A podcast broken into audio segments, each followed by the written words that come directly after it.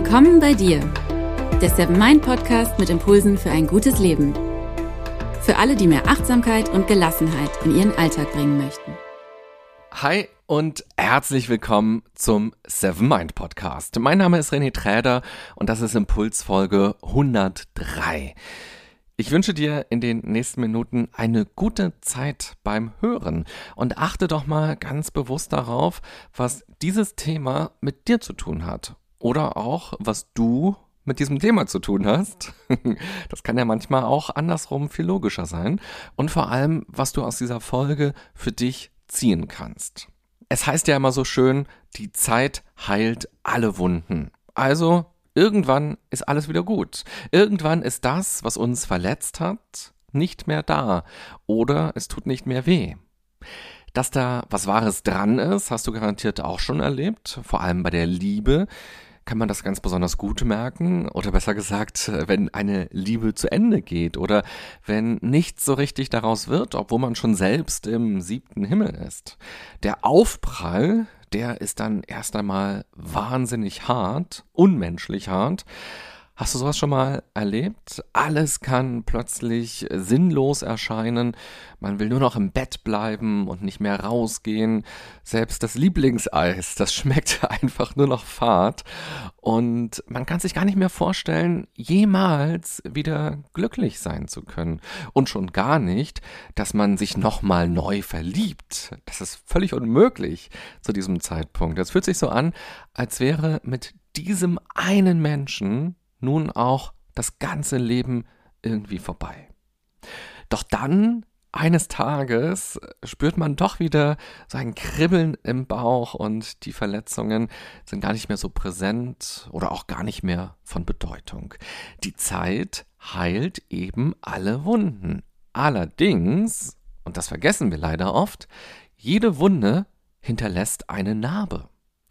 Und so wie einige Menschen ihre körperliche Narbe, zum Beispiel bei bestimmten Wetterverhältnissen, spüren oder sie ihnen ganz bewusst wird, wenn sie in den Spiegel gucken und sie dann eben auch an die Geschichte, die mit der Narbe verbunden ist, denken, können sich auch seelische Narben immer wieder bei uns im Alltag bemerkbar machen.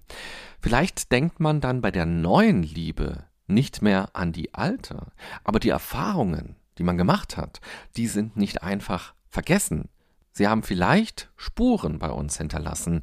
Diese Spuren sind uns möglicherweise gar nicht so bewusst und wir können sie vielleicht auch gar nicht klar benennen, aber sie können einen Einfluss auf unser Denken, auf unser Fühlen und schließlich auch auf unser Verhalten haben. Deshalb glaube ich, dass es ganz wichtig ist, nicht nur auf die Zeit zu vertrauen, die schon dazu führen wird, dass die Wunden geheilt werden. Wichtig ist eben auch, sich die Zeit zu nehmen, um sich mit dem auseinanderzusetzen, was passiert ist. Also die Wundheilung zu unterstützen und auch seine Narben zu pflegen. Die Gefahr ist sonst, dass einem zum Beispiel Ängste, Unsicherheiten und Selbstzweifel leiten, ohne dass man das so klar benennen kann. In dieser Folge stelle ich dir deshalb vier Möglichkeiten vor, wie du ganz bewusst mit solchen Dingen umgehen kannst, wenn du sie bei dir spürst und nicht so richtig einordnen kannst. Vorher aber noch ein kleiner Hinweis aus dem Seven Mind Universum. In den letzten so 20 Jahren wurden mehrere achtsamkeitsbasierte Therapieformen entwickelt. Zum Beispiel die achtsamkeitsbasierte Stressreduktion oder auch die achtsamkeitsbasierte Verhaltenstherapie. Belastende Erlebnisse oder auch negative Emotionen und Denkmuster können so wirkungsvoll bearbeitet werden. Zum einen hilft Achtsamkeit, psychisch flexibler zu sein und besser auf Situationen reagieren zu können, die Stress verursachen. Und zum anderen hilft Achtsamkeit, sich der eigenen Emotionen schneller bewusst zu werden und gar nicht erst so tief in die Gedankenspirale hineinzugeraten. In der Seven Mind Mind App gibt es zwei Kurse, die dir den Umgang mit Angst und Unruhe erleichtern. In dem Kurs Angst begegnen, kannst du deine Angst erst einmal kennenlernen, ohne sie direkt loswerden zu wollen. Die Übungen im Kurs Umgang mit Angst helfen dir dann, Distanz zu deinen Gedanken herzustellen und dich selbst zu beobachten. Oder du beschäftigst dich stärker mit der anderen Seite, nämlich dem Glück und der Leichtigkeit. Auch dazu gibt es mehrere Kurse in der App. Alle Infos dazu findest du auch nochmal in den Show Notes der Beschreibung zu dieser Folge. Steigen wir direkt ins Thema ein. Wie ist das bei dir? Hast du traumatische Erlebnisse gehabt in deinem Leben? Übrigens, das Wort Trauma kommt aus dem Griechischen und bedeutet Wunder. Gab es in deinem Leben einschneidende Erlebnisse? Warst du großen Belastungen ausgesetzt oder bist es vielleicht immer noch? Gibt es Dinge, die dich nachhaltig verletzt haben? Die meisten Menschen könnten auf mindestens einer dieser Fragen mit Ja antworten. Vielleicht hast du ja gerade auch schon etwas ganz Konkretes vor Augen gehabt. Wenn Menschen im Umfeld von solchen Dingen mitbekommen, wenn sie gerade akut sind, dann fassen sie einen meistens mit Samthandschuhen an. Doch dann, nach einiger Zeit, ändert sich das. Es wird dann erwartet, dass man wieder funktioniert. Vielleicht auch, weil Menschen, die uns lieb haben, sich selbst auch so doll wünschen, dass es uns wieder besser geht und dass die Zeit doch jetzt mal endlich alle Wunden geheilt hat. Und auch wir selbst erwarten dann ja häufig, dass es doch jetzt mal vorbei sein müsste mit der Traurigkeit, mit den negativen Gedanken. Die gab es doch jetzt schon so lange. Und auch diese Antriebslosigkeit oder die Sorgen. Es sind doch jetzt inzwischen schon einige Tage vergangen oder auch einige Wochen oder sogar Monate ins Land gezogen. Warum bin ich denn immer noch so drauf? Kann man sich dann fragen. Und da kann es leicht passieren, dass man all das Negative wegschiebt, irgendwo hinschiebt, in irgendeine Schublade packt und es verdrängt. Und das klappt dann ja meistens auch. Man funktioniert wieder, man kann wieder am Alltag teilnehmen. Aber irgendwas ist trotzdem anders. Das merkt man möglicherweise gar nicht so direkt. Vielleicht fällt es einem auch erst sehr viel später auf, dass man irgendwie blockiert ist, dass irgendwas schwer fällt oder andere weisen einen darauf hin, dass man sich irgendwie verändert hat, dass man nicht mehr die gleiche Person ist wie früher, wie damals. Was erst einmal nur wie eine Platzwunde aussieht oder wie ein Kratzer, ist vielleicht doch eine tiefere Verletzung gewesen, die ihre Spuren hinterlassen hat. Und die Menschen im Außen, die können gar nicht einschätzen, wie tief ist denn diese Wunde. Man sieht eben nur diesen Ritz. Und man selbst kann es vielleicht auch nicht so richtig einschätzen, weil man kann ja nicht in seinen Arm reingucken. Und so ist es auch mit unserer Seele. Da gibt es diesen Kratzer, aber wie tief geht denn diese Verletzung eigentlich? Der erste Impuls in dieser Folge lautet, Betreibe Ursachenforschung. Meist halten wir uns zu lange an den Symptomen auf, also zum Beispiel an dem Gefühl von Angst, an der Unsicherheit oder dem Zweifel, oder wir schauen eben nur auf diesen Kratzer, den man so oberflächlich sehen kann. Versuche tiefer vorzudringen, versuche bis zur Wurzel vorzudringen. Dafür kann hilfreich sein, immer wieder zurückzugehen und sich zu fragen, wann zum Beispiel diese Angst entstanden ist, von was sie ausgelöst wurde und ob es sie nicht vielleicht sogar schon viel früher zum ersten Mal gab. Hilfreich kann auch sein, wenn man versucht zu verstehen, was mit was zusammenhängt. Also, was macht die Angst mit dir? Welche Emotionen löst sie aus? Welche Gedanken löst sie aus? Und auch andersrum, durch welche Emotionen, Gedanken und Erlebnisse wird die Angst immer wieder ausgelöst? Viele Menschen trauen sich nicht, sich diese Fragen zu stellen und sich tiefer damit auseinanderzusetzen, weil sie befürchten, dass dann alles nur noch schlimmer wird, dass sie dadurch möglicherweise auf Dinge stoßen, die sie nicht mehr handeln können oder dass dadurch eine tiefe Traurigkeit oder Hilflosigkeit ausgelöst werden kann. Natürlich kann es wehtun, sich mit solchen Dingen intensiv zu beschäftigen. Gar keine Frage. Das ist anstrengend, das kostet Energie. Doch wenn man sich selbst besser versteht und eben auch die Zusammenhänge besser versteht, kann man leichter damit umgehen und das vielleicht sogar loslassen, was negativ war, oder auflösen. Diese Auseinandersetzung muss man ja auch gar nicht alleine machen. Das kann man alleine machen. Man kann sich aber auch einen Therapeuten, eine Therapeutin oder auch einen Coach suchen und sich unterstützen lassen. Man muss halt nur die Bereitschaft haben, diese Kiste mal aufzumachen und da reinzuschauen, statt sie einfach immer nur mit sich rumzuschleppen. Impuls 2 ist mal was ganz anderes, etwas eher lockeres, würde ich sagen. Und vielleicht klingt es ja auch für dich spannend und du hast Lust, dich mal darauf einzulassen. Es handelt sich um das intuitive Malen. Das kann man angeleitet machen, so wie man auch zu einem Coach geht oder zu einem Therapeuten geht.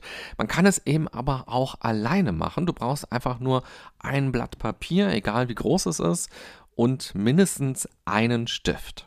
Versuche einfach mal aufzumalen, was in dir vorgeht. Und die Betonung liegt hier wirklich auf einfach mal.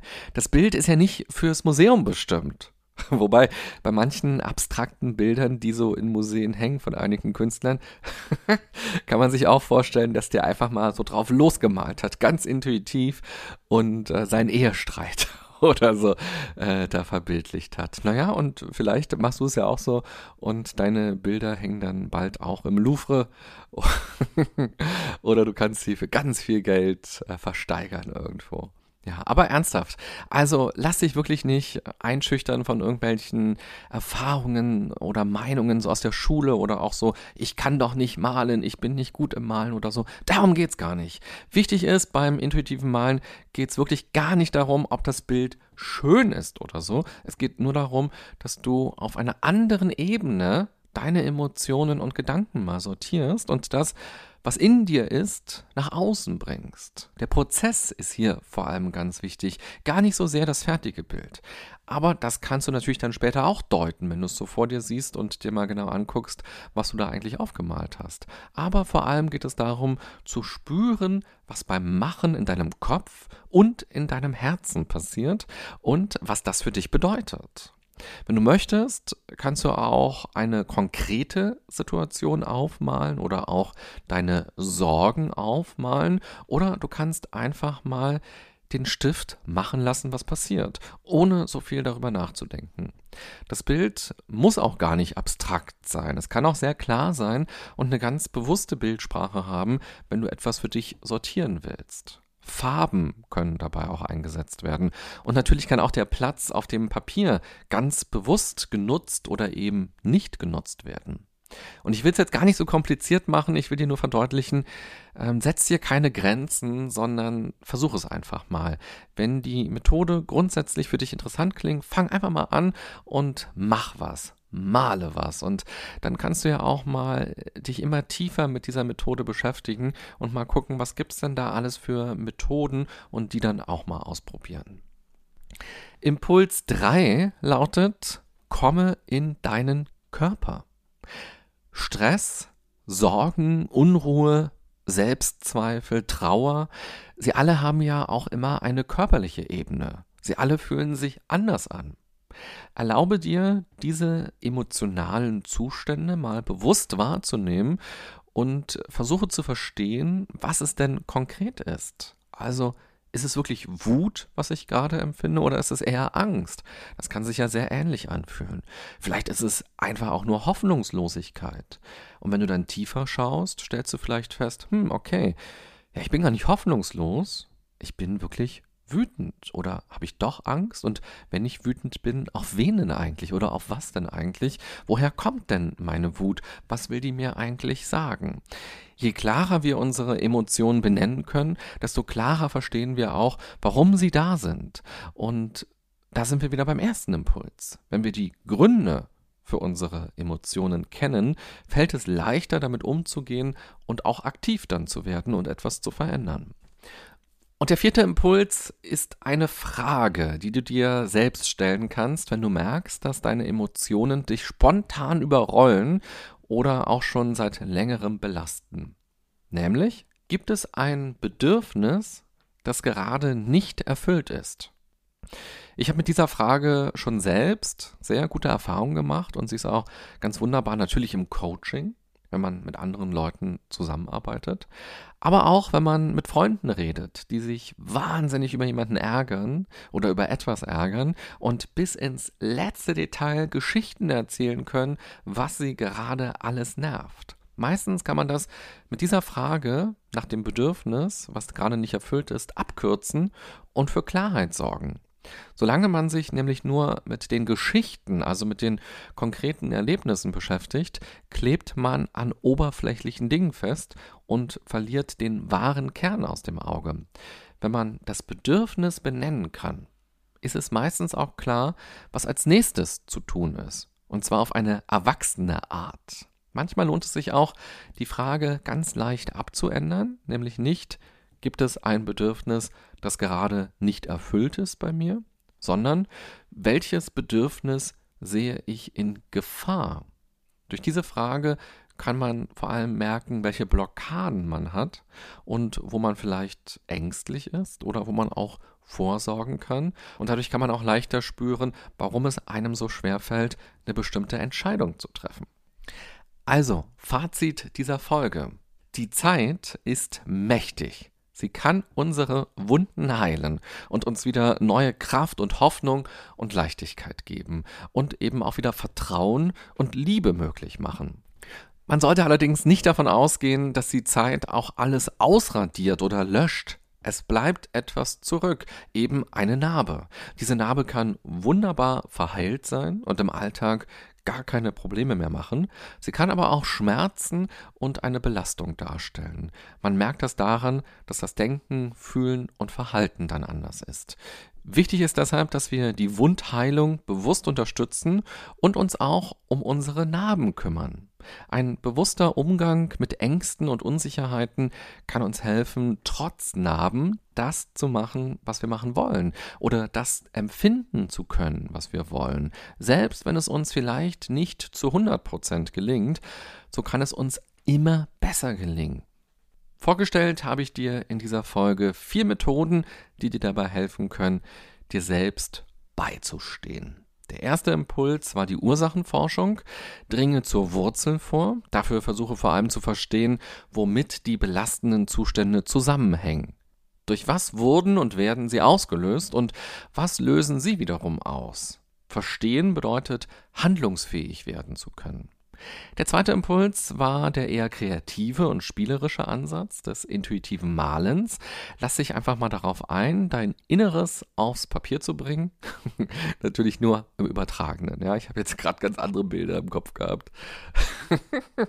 Wenn man das Innerste nach außen bringt und aufs Papier macht.